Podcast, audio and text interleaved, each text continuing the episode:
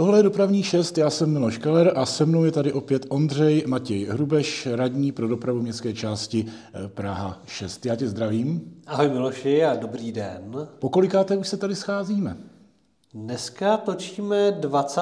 epizodu a zároveň je to už rok, co podcast Dopravní čas natáčíme. To znamená, vychází nám to zhruba, že jednou za dva týdny vyjde vždycky nová epizoda.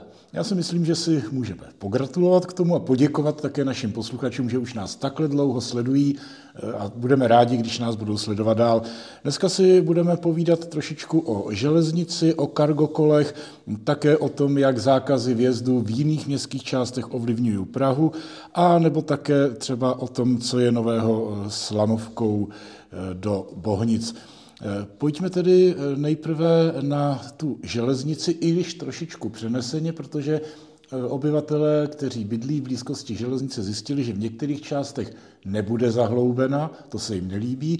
Už víme, že některým se nelíbí, že bude zahloubena. Tak co je nového v této oblasti ve směru Buštěhradky?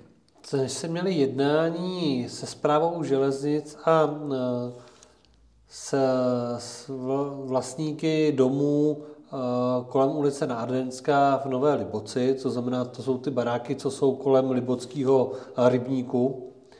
A řešili jsme tak jako i v jiných územích, kde se bude modernizovat ta železniční tráť, i tady, jaký to bude mít dopady vlastně na tu lokalitu a představení toho projektu blíž.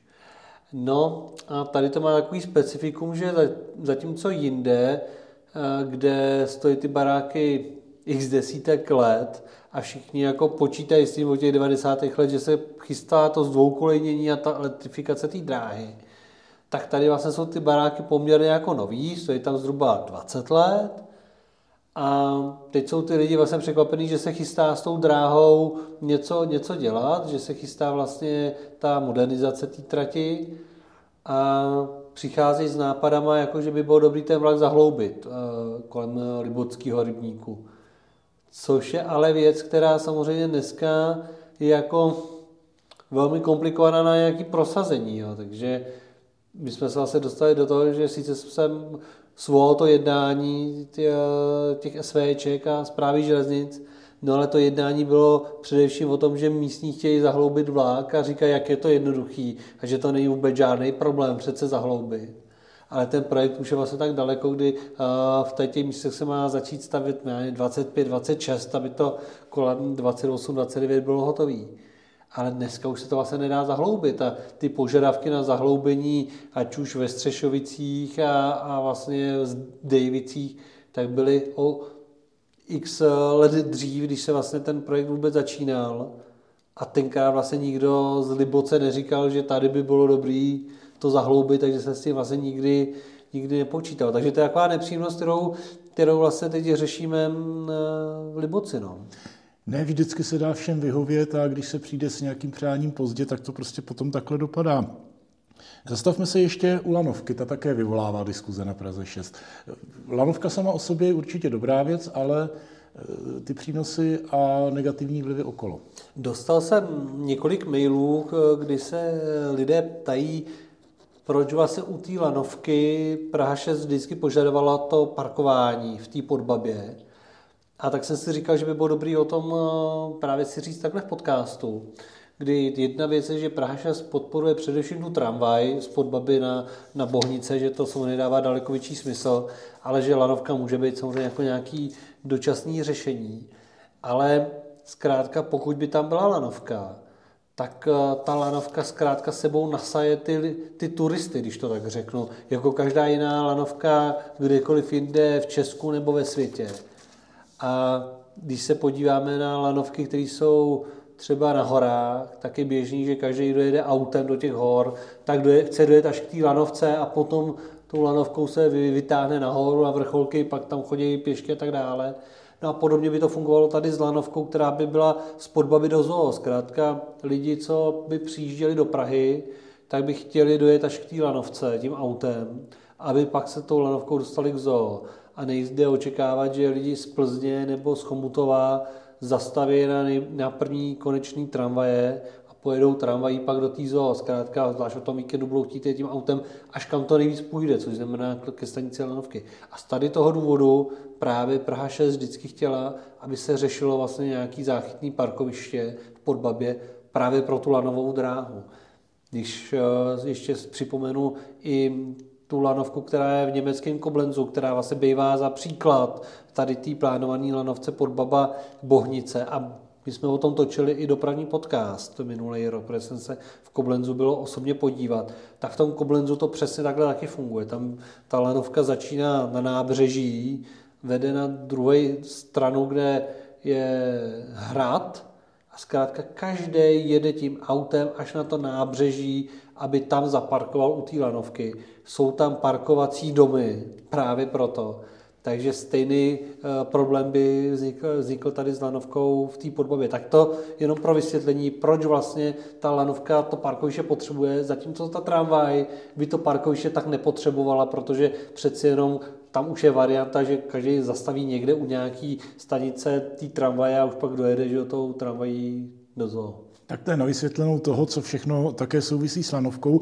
Když už jsme u toho parkování, pojďme se podívat ještě také na parkování cargo call. To je také taková zajímavá záležitost, kdy eh, cyklistům něco vadí a pak naopak něco nevadí zase. No mě překvapilo, když jsem byl na Praze 1, šel jsem ulicí Panskou a tam bylo to cargo kolo zaparkované na chodníku. A vlastně lidi se mu vyhýbali a to tam nešel nikdo s kočárkem. A vlastně udělal to překážku. Já jsem si říkal, jestli eh, právě lidi, kteří vlastně tak hodně jsou negativní proti těm autům, když parkují na chodníku, což mě teda hrozně vadí, tak jestli ti, co na to, to, na to nejvíc vlastně křičejí, zvlášť na tom Twitteru, dneska síti X, tak jestli jim bude vadit tyto parkování kola nákladního na chodníku. No a samozřejmě, že ne, že tam je vidět to pokrytectví, že nákladní kolo, který vlastně je taky překážka, eh, zvlášť na tom úzkém chodníku, tak to vlastně jako nevadí tady těm lidem a vadí jenom jakoby ty dodávky a nejsou schopni vlastně k tomu přistupovat stejně a je vidět, že jim vůbec nejde o ty pěší těm cyklistům, že vlastně proto i vzniká to, že cyklisti jezdí po chodnících, proto jezdí po přechodech pro chodce, aby nemuseli čekat na eh, signál volno společně s autama. Zkrátka je vidět, že v těch cyklistech, zvlášť těch jako aktivistických, není vůbec vlastně ten uh, pohled na pozitivní pohled na tu pěší, pěší dopravu. No a je v tom teda ještě taková zajímavost, že ani legislativa ale teda neumí řešit a zakazovat vlastně to parkování těch cargo, cargo kol na, na těch chodnících, což teda je vidět, že, to, že je to nějaký nedostatek. A když se bavíme ještě o teda tom zásobování tou formou těch kol, kdy v Praze máme ty dvě cyklokargo depa, jedno na Těšnově a jedno na, na Florenci, tak je zajímavý, že vlastně ty firmy, které eh, ty zásobovací firmy, které vlastně doručují ty eh, zásilky, tak sami ale často i říkají, že vlastně pro ně to zásobování tím kolem není nějak zásadně výhodnější než model toho tranzitu. No. Tak se ukazuje, že ne možná všechno musí být nutně životaschopné a provozu schopné. Mimochodem, ale u toho parkování tedy ještě chviličku zůstaneme, přeskočíme zpátky Eh, do tvojí městské části eh, do Prahy 6, protože jsi měl ještě jeden negativní zážitek s parkováním. Myslíš ulici Radimovou? Ulici Radimovou, k té se dostaneme za chviličku. Myslím teď ulici na Ořechovce, kde, se, kde parkují policejní auta v ulici Pevnostní. No, to, je, to, to se mi taky nelíbí. No. Máme, máme problém, že v ulici Pevnostní tam jsou nějaké ambasády, a policie České republiky tam pravidelně parkuje na chodníku. A je to vlastně místě, kde je zákaz stání a zastavení. Oni stojí na chodníku, oni jako nějakou činnost tam asi jako dohlí, dělají nějaký dohled. Nicméně na druhé straně je tam možnost parkovat normálně na silnici, kde je tam vyhrazený, vyhrazený parkování, kde oni nechtějí parkovat. No a mě na tady tom vlastně vadí na tom přístupu té policie ČR, že se vlastně chová jako nadřazeně, že vlastně porušuje nějaké jako dané věci, kdy my chceme na Praze 6, aby se neparkoval na chodnících. A policie tím, že na chodníku parkuje, tak vlastně se chová povýšeně, dělá ze sebe něco vyššího, než je, místo toho, aby šla příkladem. A ne, přitom je vidět, že občas některá z těch hlídek ale parkuje správně ale většina parkuje na chodníku. Tak jsem to zkusil řešit i skrz linku 158, tak to nahlásil a tak dále.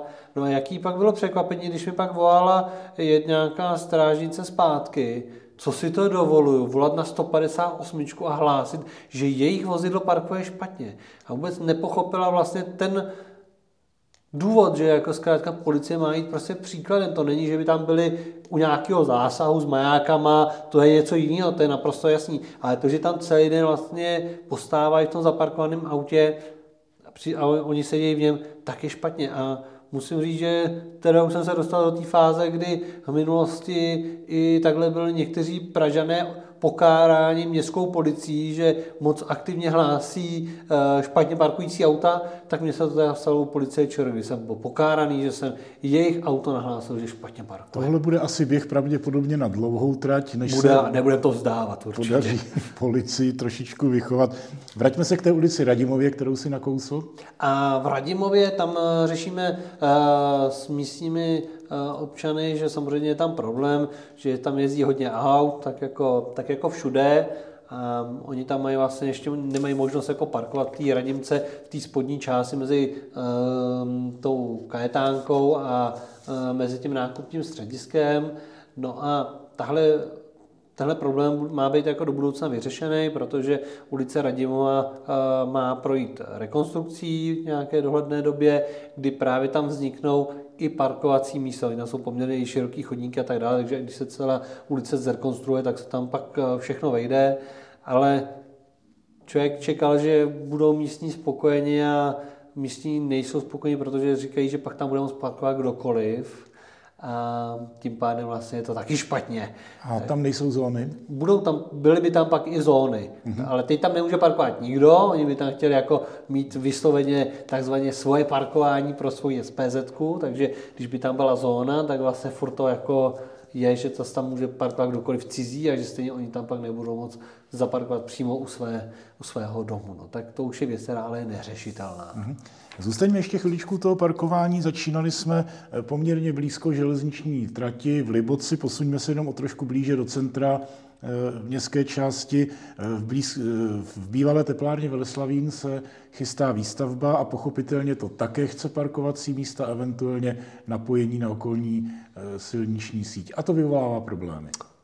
K tomu jsem se dostal na setkání s občany Veleslavína a Okovic, kdy mě seznámili s tím, že se vlastně chystá zástavba starý teplárny ve Veleslavíně, což je území, který si pamatuju jako malý kluk, když jsem chodil ze školky že jo, na, pod Novým lesem, právě přes tam eh, kole ve Velestavíně a pak na Červený vrch na tramvaj. Pamatuju si, jak tam na ty vlečky jezdili ty nákladní vozy a člověk doufal, že vždycky potká nějaký nákladní, nákladní vlak. No tak to území je dneska jako neutěšený, nedá se tam vlastně jako nic dělat, že jo, prostě to zarostlí a tak dále.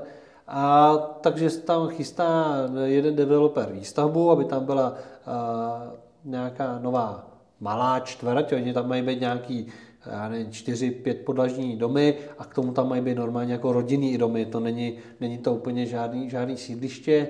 No a těm místním, kteří vlastně dneska jsou toho nezledného, nevyužívaného prostoru, tak vadí, že tam vlastně vznikne jakoby normální město a uliční síť a bojují proti tomu, aby to bylo napojeno na stávající vlastně jako ulice a chtěli by, aby to takzvaně nevedlo přes ně, ale aby to i ideálně vedlo eh, jenom kvůli, vedle jiných sousedů, kteří se zatím vlastně proti tomu jako nevyjadřují. No, tak Takže typická je, zásada not in my backyard. Že? Je to tak, no. Ale zároveň je třeba si říct, že to město vlastně má růst jako přímo v tom městě a z dopravního hlediska je lepší, když se buduje město přímo v Praze, než když se buduje za Prahou. To znamená, pak všichni vlastně dojíždějí do té Prahy a tu Prahu to vlastně dopravně daleko víc zatěžuje, než když eh, ti lidé bydlí přímo v tom městě. Zvlášť tady, kdy eh, v tom Veleslavíně to bude i jako poměrně blízko ke stanici metra a tak dále, takže nejde zrovna říct, že by to byla nějaká čtvrť, která je odkázaná jenom na auto. Zakončíme naše 20. jubilejní povídání jednou kuriozitou, která vznikla v Praze 1. o které se mluvilo hodně, prakticky všude.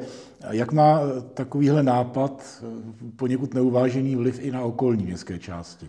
Ty asi naráčíš na zákazové značky uh, kolem dlouhé ulice, je to tak? Ano, je to tak. Hele, to byla docela zajímavá kauza, kterou jsem hrozně jako rád sledoval v médiích, kdy nejprve vyšlo najevo, že uh, jsou připraveny nové dopravní značky na zákaz vjezdu uh, mimo dopravní obsluhu do území kolem ulice Dlouhá. A zároveň druhý den už se řešilo, že se to nelíbí panu primátorovi a že se budou značky přeškrtávat a platili snad jednu noc jenom. A mě se i na to ptali novináři, co si vlastně o tom myslíme, ještě na začátku, než došlo k tomu, k tomu zneplatnění. A popravdě já chápu Prahu 1, proč chce sklidnit ulici dlouhou. Jestliže tam eh, se sjíždějí eh, večer lidi v drahých autech, kteří tam pak turují motory a dělají tam kravál a potřebují nějakým způsobem se s tím letím popasovat, tak ono těch variant eh, moc není.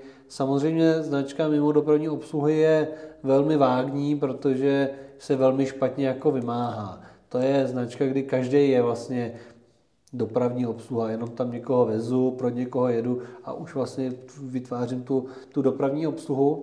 Nicméně zatím teda to došlo k, ne, k tomu zneplatnění, tak jsem zvědavý, jak Praha 1 bude dál v tom pokračovat ale samozřejmě, kdyby se našel nějaký recept na to, jak určitý místa sklidnit, tak my bychom se klidně inspirovali jako Praha 6 taky. Mm-hmm. Nicméně Praha 1 je zatím takovým trošku neúspěšným průkopníkem. Uvidíme, jak se to vlastně tohle celé bude vyvíjet. Po 20. jsem si povídal s radním eh, pro dopravu městské části Praha 6 Ondřejem Matějem Hurbešem. Já ti za to děkuji. Já taky děkuji a naslyšenou.